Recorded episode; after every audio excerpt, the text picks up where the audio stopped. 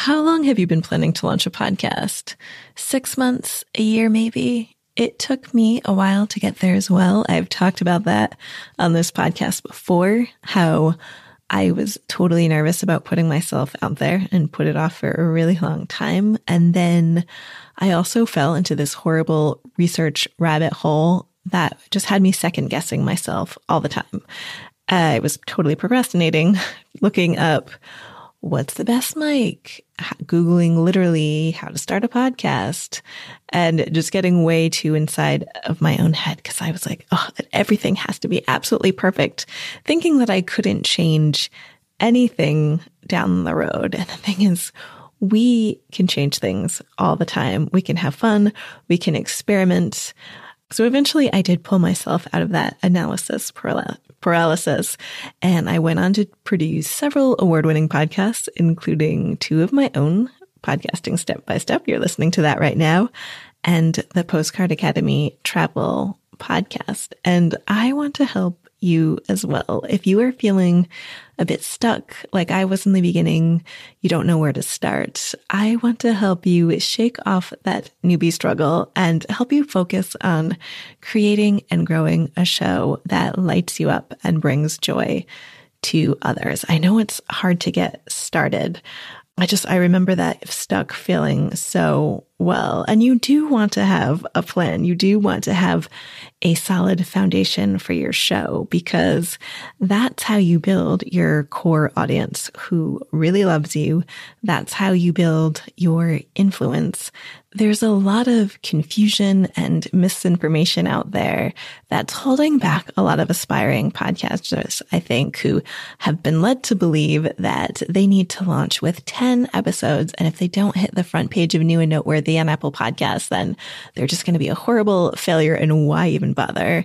But here is the truth. The front page of Apple Podcasts is a curated list. So almost nobody's going to make it on there. Like they pick you. So that's not a system to hack. And we shouldn't be trying to hack anything anyway.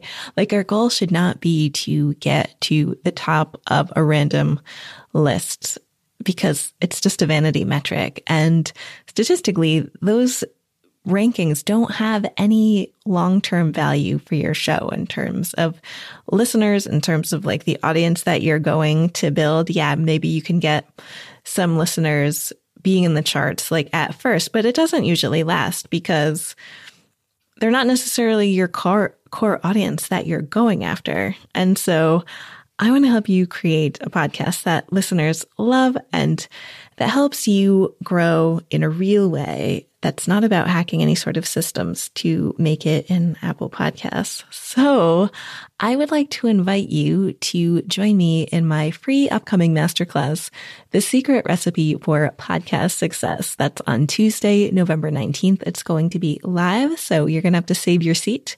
You can head on over to sarahmikutel.com slash masterclass. I will include that link in the show notes for you. This is going to be really fun. We're going to be talking about how to create a podcast from scratch, how to pick the right format for you, how to find your ideal listener, what equipment you really need to podcast. So again, I would love if you joined me live. That's on Tuesday, and you can sign up for a seat if you head to sarahmikutel.com slash masterclass. I cannot wait to see you there.